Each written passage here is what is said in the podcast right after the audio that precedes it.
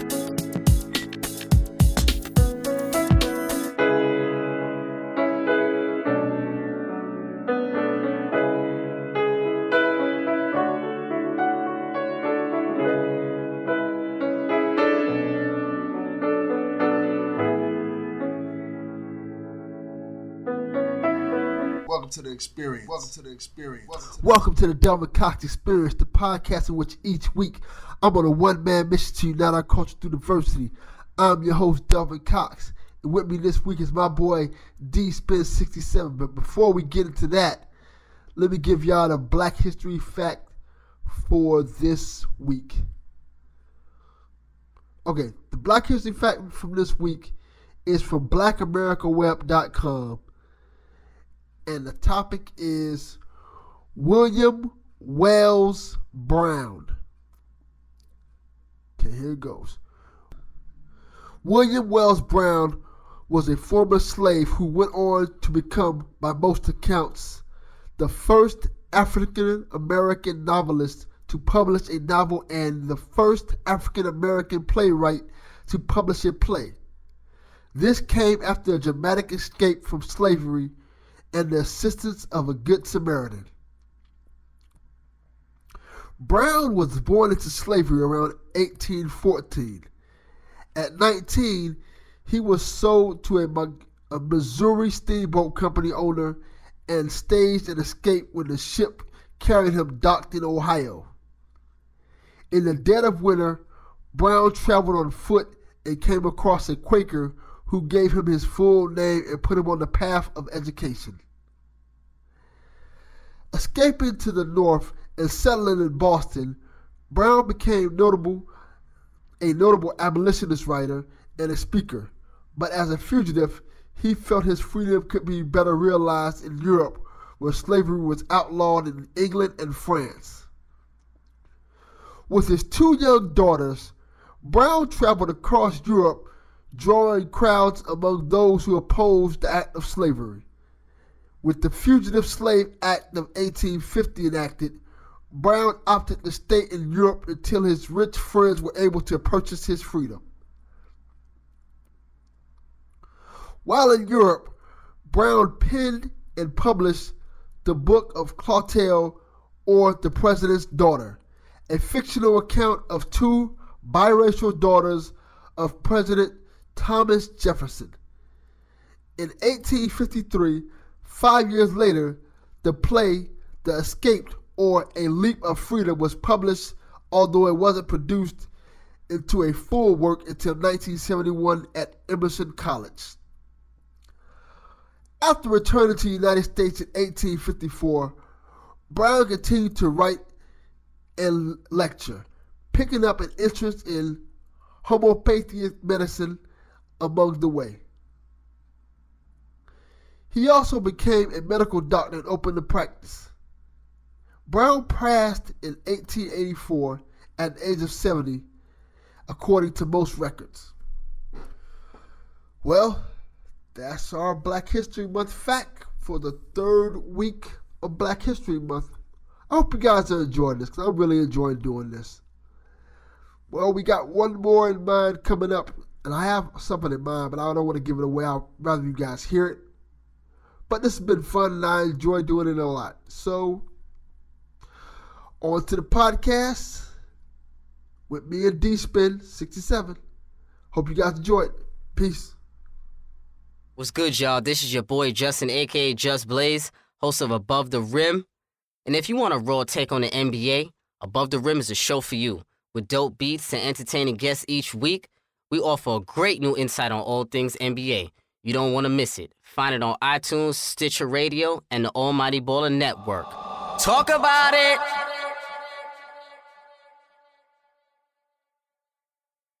On this journey with me this week is my man, Derek Spinner. How you doing, brother? I'm good, man. Good, and life is good. And as always, we like to start the podcast off and get the ball rolling with the five for five. Five questions, five answers to get the ball rolling. Derek, you ready? Yeah. Question number one How great is Quincy Jones? um, obviously, he's one of the best music producers. I mean, I'm old head, so he was around when I was like nine, ten, maybe because he was um, did the theme for uh, what was that show? Sanford and Son. So I remember him from that far back. That's yeah, that's about right. That's about right. Did a lot. Did Michael Jackson. Yeah. Out of Tevin Campbell. Yeah. So I don't know he was um what was that? He was real tight with uh, Frank Sinatra because um, Sinatra got him into places that black people couldn't get in, couldn't go into. Um, he was performing at some hotel back in the '60s, maybe, and the hotel manager told him he had to him and his band had to go through the kitchen and Sinatra was like, nah, we ain't doing we ain't doing that. You coming through the front door and the hotel manager was like, nah, you know, we can't do that. And Sinatra just, you know, do what he did, man, and just like, nah, you coming through the front door and he, you know, that was that. So I remember um, stories like that about how uh, Sinatra was, man. But I know, um, like my family and my uncles telling me about Quincy Jones and how he's, you know, he's really deep with laying tracks down and music and all that kind of stuff. Definitely, that was a great answer to say the least. So, question number two: What do you think the dumbest thing you've done as a kid was? As a kid, oh man, I think when I was four, I tried to make pancakes, and uh, I had succeeded to a sense, um, except I did not put oil in the pan, and that uh, kind of smoked the house up, woke my mom up, and she was like, "Yeah, what are you doing?" And I was like, "Why don't you just make cereal?" And I was like, "Cause I wanted pancakes, and I used to watch my grandmother cook." And you know, she got up and was like, "Yeah, okay, yeah, I'm gonna have to spank you for that, though." And so, but it was the back in the '70s, man. They had um, pancake mix already mixed together, and all you had to do was shake it and pour it and uh, I did that. Had to pan up on high as high as the fire would go. Man, pour the stuff in there, and it stuck and smoked the house up. And my mother got up, man, and yelled, screamed, thought the house was on fire, and and uh, proceeded to yell, shake me, whoop me, and I ended, ended up uh, having to eat cereal anyway. So that was the dumbest thing. Question number three: What's your favorite thing to do when you're not gaming? 3D model. Um, I'm really I'm getting back into that now. In fact, um, working on doing a neighborhood of like uh, a friend of mine. She wants to do this story, and she was like, "Oh, I, I kind of like I have somebody else do the characters. I want you to do like a dilapidated house, and then." Uh, a newer house, and then that grew into neighborhoods. So I started modeling the house maybe five days ago, and uh, so that's my my little passion when I'm not gaming and working two jobs. We will get to that when we finish the five five. Get a little bit more to that 3D modeling, definitely. But um, okay, next question. Question number what is this? question number four now? Yeah. Three. Three or four? I think it's. Uh, oh, we're going. We're, we're going three. Question number okay. three: Which would you choose? Fifty thousand dollars or a one-hour conversation with anyone of your choosing, alive or dead? Oh man, conversation. Because I know fifty G's, man. I'm a I'm a nerd, so I would have computers and networking gear and all that stuff. But I think sometimes experience or talking with someone and getting guidance um, pays probably pays dividends more over the long run uh, because you can you always have that memory but you can go out there and blow the money and then you know don't really have a good memory of what you've done with the money um, and be sitting around going, "Dang, now I wish I had a chance to talk to like a, a Warren Buffett or." You know, for me, I want to get into animation. So talking to someone from like Pixar or um, one of these top animation companies and uh, getting a better understanding of what it takes to bring a movie to the big screen. So I would rather have the conversation first. Okay, I like that. Question number four. Since you brought it up, what's your favorite cartoon movie? Oh man, the one that started it all is Toy Story. I like that one uh, because nothing had ever been done like that before and I went into research and how much it took to bring that to the big screen. And that was a, a four year project for them. And they had to, the technology that they had back then, they had to really use what they had and compare to what they have today. That was primitive. if you compare technology from then to now, um, and you look at everything that has come out past that, Pixar set the bar so high that you had all these other little studios coming up with their own movies. But Pixar is like king of the hill. You know, they've won awards and their movies have made so much money.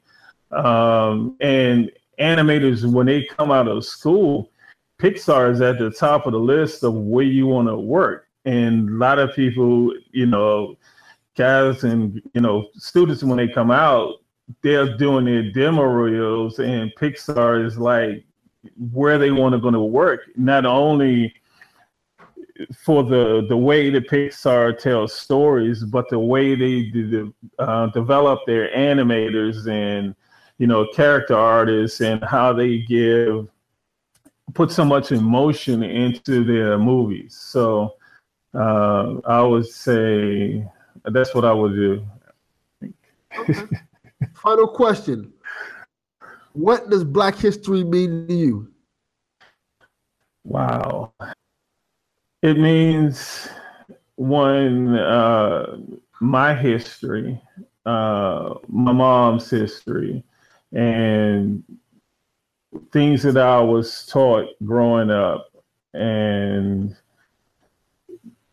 generational things like we weren't we were like a, a close unit. And even though and I'm so I'm old here so I'm thinking back for the times back in the 70s where people were struggling but they always stuck together. And we had to learn that you know we came here in this country and we were slaves and you know we had to get um, we have to better ourselves each generation um, and i think if i had to teach my kids anything it would be financial security like investing money and saving money and putting money away for retirement at a young age. Um, and to me, it's about learning from your ancestors, where they came from, their um, the things that they've uh, given to this country as far as like inventions and the medicines and everything that they've uh, contributed it to this country. That's the word I was looking for. Um, and over that history and learning and um, especially for young black men to learn how the struggles that we had um, and each generation should be a lot better and a lot further than the previous generation. But we're losing so many young guys because they want the fast money. And not everybody is like that, but there are a lot of young guys, and that's the thing that they are gravitating towards. And nobody sits them down and say, hey, look, you have to work and plan things out. Um, and you have so many young guys going to jail now, man, and it's uh, it's a shame that we're losing um, so many guys. And I know I went off on kind of a tangent, but um, when I was younger, you know, I think part of my history or Black history was about learning from your ancestors, like my grandmother and uh, uncles and great uncles and all the things that they had to do and the stuff they had to go through and you know 30s you know 10 the, the 20s 30s 40s the they weren't allowed to have the freedoms and to go into places and you know walk among people you know in the different cities especially in the south. And um, just have that freedom to walk down the street. And I think looking back over Black history and how far we've come, but then you start to think, have we really come that far when you look at the way uh, things are today? Yeah, I can see where that would come from. But I think we have come far. I think the problem is now it's not the same struggle. It's a different struggle. Right. You know, yeah. Whereas before they was before we was on slave ships in a sense, they moved from slave ships to segregation. They moved from segregation to systemic racism. Now we live in a time where racism can kind of be overt and blatant and it's kind of crazy to see it happen because it's weird because how do I describe it? It's it's right in your face. It's you, yeah. there's no hiding it now. Right. And it's to the yeah. point where other people who are not necessarily black or maybe not even necessarily white, but other people in other races can see it and they're yeah. pointing it out. So it's not we live in a time now where before it was always black people pointing out racism and saying like, hey, that's racist, and people kind of like brushing it off. Now we live in a generation where, which is good in the long run, where everybody points it out. Right. And they're seeing that there's something wrong with the system, and they're seeing that there's cracks in the system. There's things that are generally set up to make minorities fail. Mm-hmm. But I didn't want to get too deep into that. But I want to get more into you. Let everybody know who you are for one thing, because they might not know just by hearing your name, Derek Spinner. They might not know who you are. So let everybody know who you are exactly. Um, or what they may know your your other name as. Oh, on like Twitter, um, dspin67, on PlayStation, um, Tixter, and Xbox, um, Nerdist67. I'm a old school gamer, man. Like Atari 2600. I remember uh, games from back in the early 80s that were text adventures. So there was nothing graphical to you to for you to look at. You had to type in commands and use your mind um, to get through stories. And I know uh, there was a really popular game called Zork that that's what you had to do. Um, so I, I go back to gaming way back then. Um, I am I've been a Redskins fan. Like I love sports. So I've been a Redskins fan for like 40 years, a Lakers fan probably about 38, and a Yankees fan for about 20. So I'm from DC, born and raised, uh, grew up in the DMV grew up watching, going to RFK to watch the Redskins, watching the University of Maryland, watching Georgetown, you know, John Thompson, Patrick Ewing. Uh, I grew up doing that that time. Um, so what was it like being around during that time when you have like like John Thompson is a legend. For those who don't know, John Thompson is a legendary college basketball coach. Anybody who's kind of a big guy in that, like Alonzo Mourning, Patrick Ewing, so many legendary basketball players came from John Thompson. So what was it like growing up and just watching that happen and being in that environment? It was it was really cool. Um, John Thompson was one of those coaches that if you came to play with him, no matter how talented you were, your grades in school had to to match that. There was a guy named Michael Graham. Dude was like when it came to basketball, man, he was like a monster on the court. His grades, you know, did not wasn't on that level, you know, and so John Thompson was like if you want to stay here on this scholarship, you got to take the the the like the school part seriously, and he didn't. Got cut.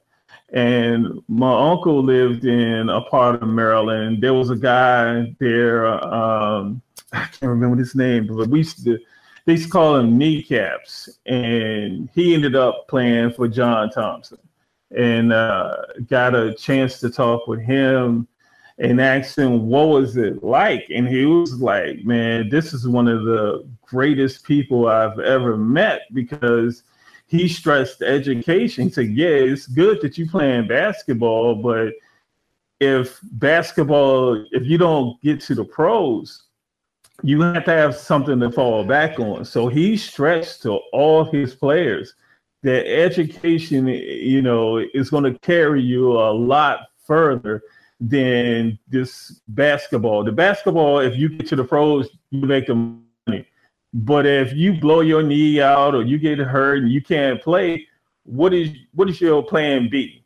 And his thing was like, you got to have the education. So come here, get your education, play some basketball, but bro, to graduate, going out there into the world and be somebody.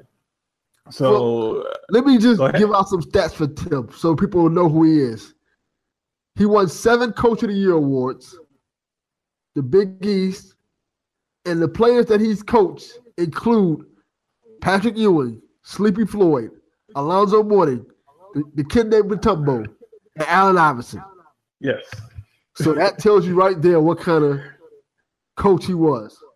Yeah, he had um, a lot of guys who were really great college players that didn't really get to the uh, didn't have the same success in the NBA. He had Reggie Williams.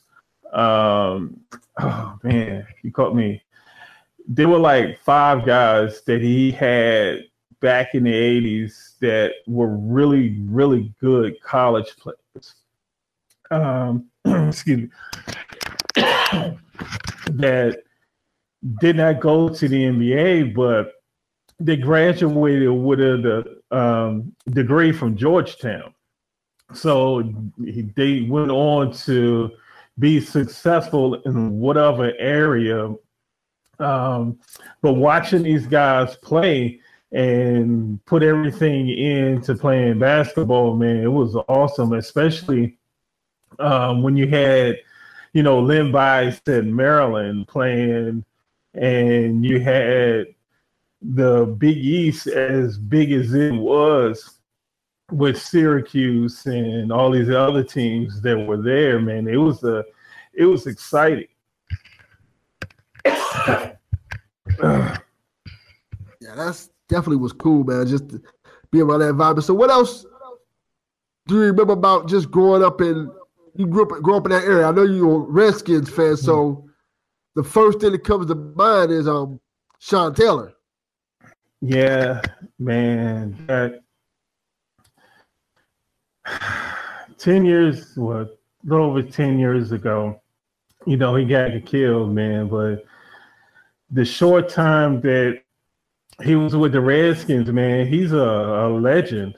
Um, you know, he would still rock his jersey and he's on the the Redskins Ring of Honor. He'll never he'll never get to the Pro Bowl. I mean, to the Hall of Fame. But in that area, man, he was like, like he was an awesome player, man. And you know, he had his he had a few off off field issues, but when it came time to play, man, Sean was like every every game, man. You know, he was gonna lay the wood on somebody. Um, but I grew up in the uh, watching the Redskins in the '80s, which anybody who's been watching them, they were everything that you see the Redskins do now.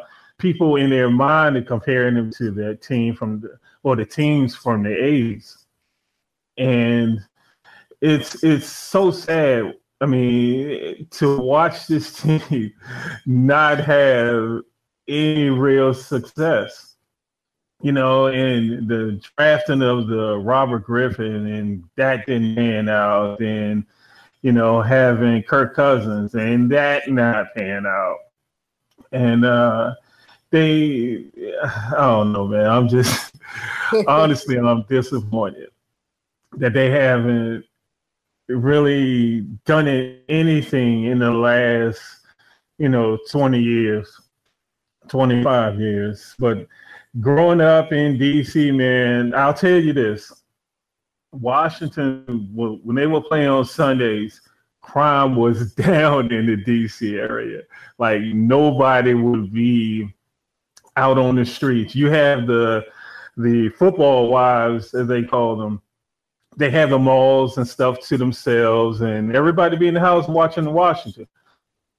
Um, so it was it was always fun, and I'll I'll always remember meeting um, Darrell Green and Art Monk, Dexter Manley, Charles Mann, John Riggins, like during the parades and you know, you would see them out and about, and they were really cool. Like the one thing I could say about growing up in DC, man, I met a lot of you know, athletes.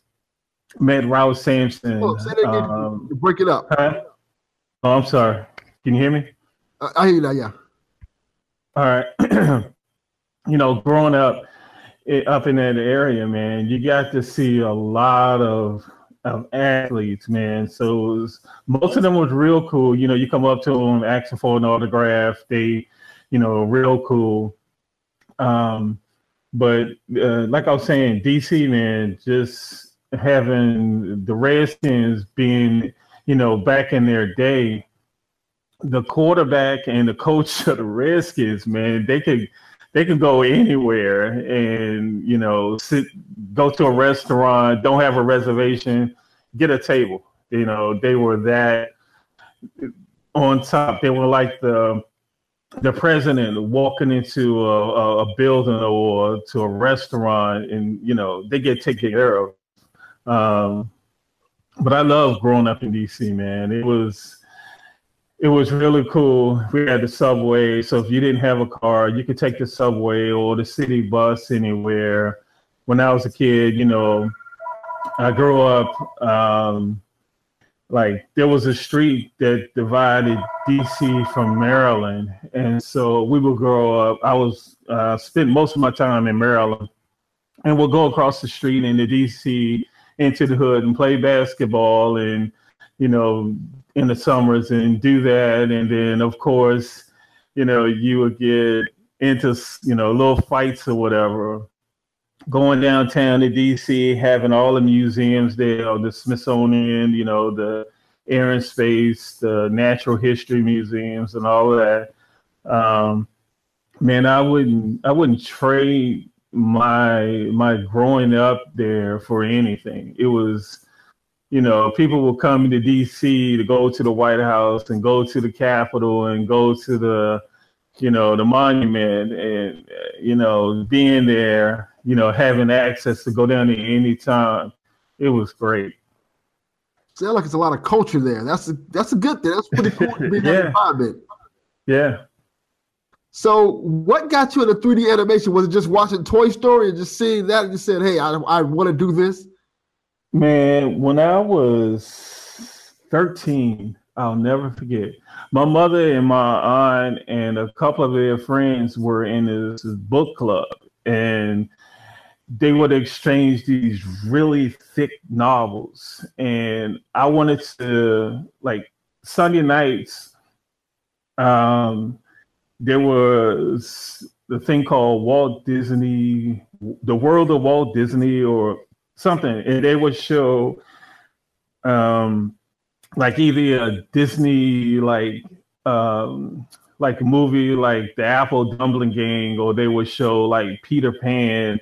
So I was really interested in animation, and I wanted to see how they made things move. Like animation was really cool because you had Snow White in them, and the way that they move, like their dresses and other things just was really cool considering that all of that was hand drawn. So I took one of the novels and I would draw what I call were scenes and I made a little flip book. And I watched the they had like a behind the scenes thing on like Disney and showing how they do the animation. So I did that in uh, one of my mom's novels. And it did not end well when she went to give that book out. Because I had, like, if it was like 200 pages, man, I did 120 in the in the bottom of it, turned to the side and made a flip book. And uh, and my mom flipped um, but that was my first time, like really wanting to. That's what I really wanted to do, you know, when I got out of high school. But trying to find a school that did uh, for animation, there weren't that many. Now these schools are all over the place. You can go to a city, you can go to Europe, you can take the classes online.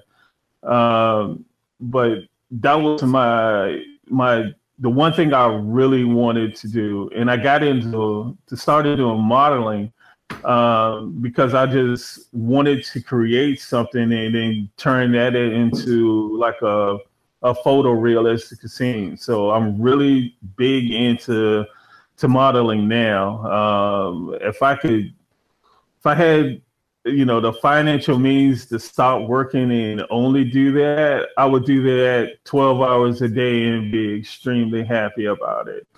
Um, that sounds awesome, man, to say the least. Yeah, and uh, and I'm self-taught, so you know, just playing around with the software and just learning how to create different things, um, you know, with the software and, and pushing it and you know trying to grow. Um, that's my my my true passion. The one thing that like if uh, so how, magazines and books, that's the one thing I love. So how long you been doing that for? Off and on, about nine years, um, nine to ten, wow. maybe that area, somewhere in that range. Um, and I really wanted to do just create like assets for like a, a battlefield or a, a, Call of Duty or any type of video game where you just had objects in the game and people don't realize that it took somebody some time to to design that and drop it, have that put into a game. Um, there are guys, uh, you know, there are artists that that's all they do. They just create things like desks, chairs, uh, you know, phones on the wall, cars, poles, you know, anything when you walk through and you play a video game, you know, buildings and doing all the detail and if you walk like I was playing Assassin's Creed and I was sitting there and that took a minute when I walked into one of the houses is that all the things that they put in into that one little house to make you feel like this all these things should be there. Um, there was nothing that was odd, you know, everything that somebody took the time to model. Um, I was like, wow, that's pretty cool. Yeah, it's definitely cool to see those things in video games. What are you playing right now? What type of games did you like to play? What are you getting into right now? Um, actually, right now I have fired up in the background uh, playing the show 17. I have um, probably get back into Batman. What is that? The enemy within the Telltale's game. Um, you know, I'm, I'm on the season two uh, Horizon Zero Dawn, uh, Assassin's Creed Origins. I just finished Mafia Three. How do you like that one? I, uh, I love Mafia Three, man. That was my joint, man. I loved it. I, I I beat it on the Xbox, and I wanted to play it again just because of the music, so I could ride around and listen to the music from the '60s. Um, but I had fun both times.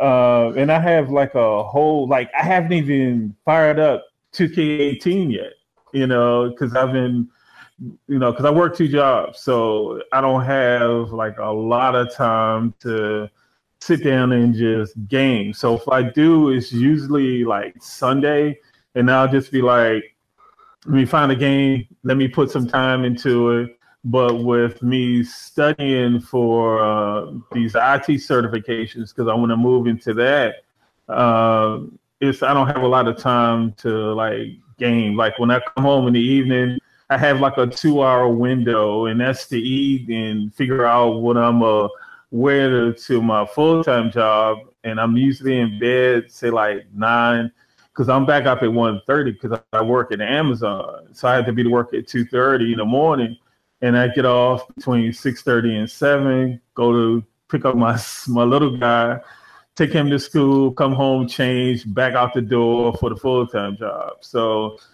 uh, when I do have a chance to game, I want to play a, a, good game. I don't want to play anything that's gonna, you know, that's horrible. So you, you just yeah. brushed a big detail, just completely ran over it.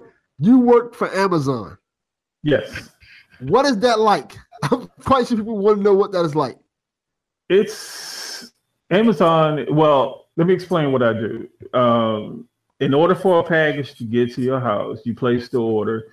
That order gets boxed up, and it goes for what I, what I do it goes to another building, and then we sorted it out by neighborhoods basically, and then it gets put on either a van that delivers it to a neighborhood or a flex driver, and they uh, the flex driver is like you sign up and you drive your personal car, you come to our building, you pick the packages up, and you take it to to the customer's house. Amazon, I will honestly say, is the most customer centric company in the world. They are all about the, the, the customer, man. But working for them, it's been great. I've learned a lot about business.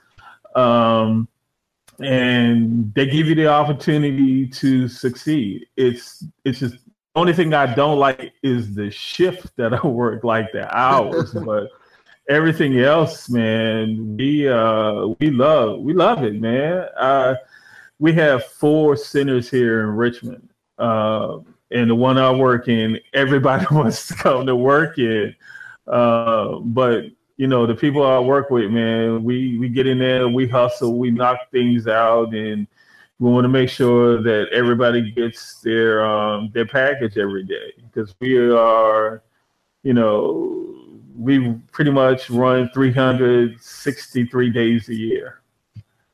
So just remember, everybody, if you don't get your package, send a tweet out to Derek like, "Hey, where's my package at?" Where's it at? Definitely. So um, now, since we talk about Amazon, one more question about that. So, what do you think of the store? The new store they opened up where you don't need to bring anything in except your Amazon.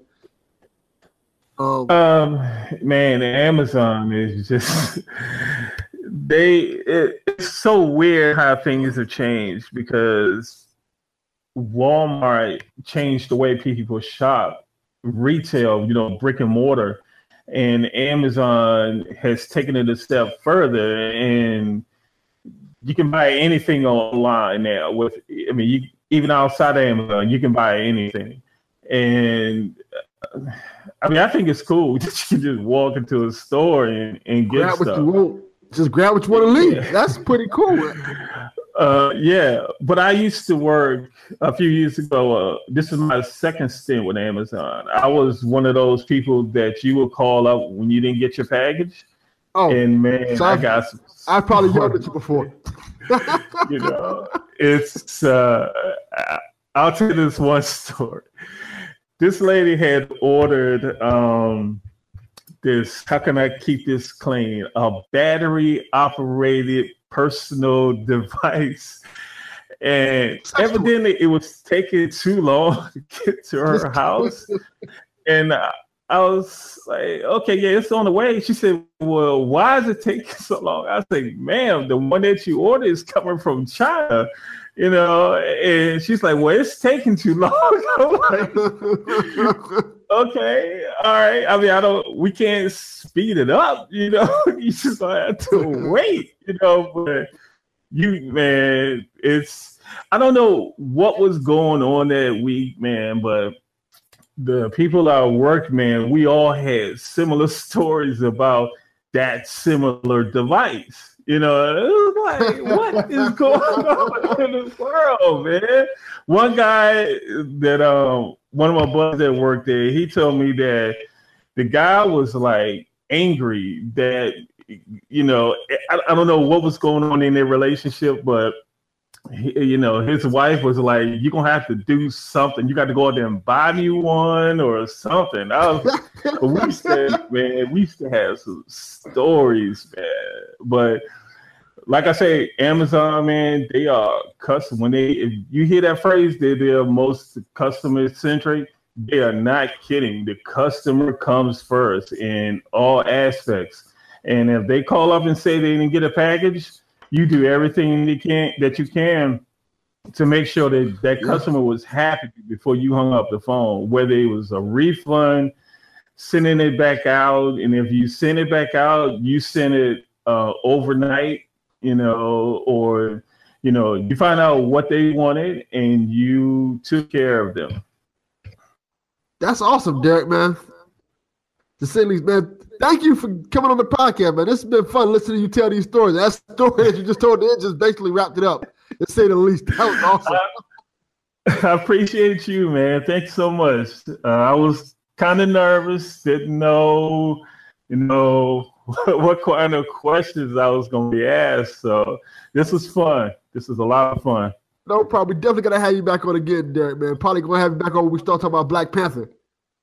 Oh yeah, man. Yes, yes. I'm definitely going to see that. I probably won't go until that Saturday, but I'm going to see that. I even bought me a T-shirt. Yeah, man. I'm I'm going to check that out. Everybody taking the kids with you? to go and check that movie out, man. That's gonna be dope. Yeah, man, definitely. We definitely gonna have you on for that, man. Thanks for coming on the podcast, and as always, Delvin Cox Experience, we out. Peace. Peace, man. Good looking.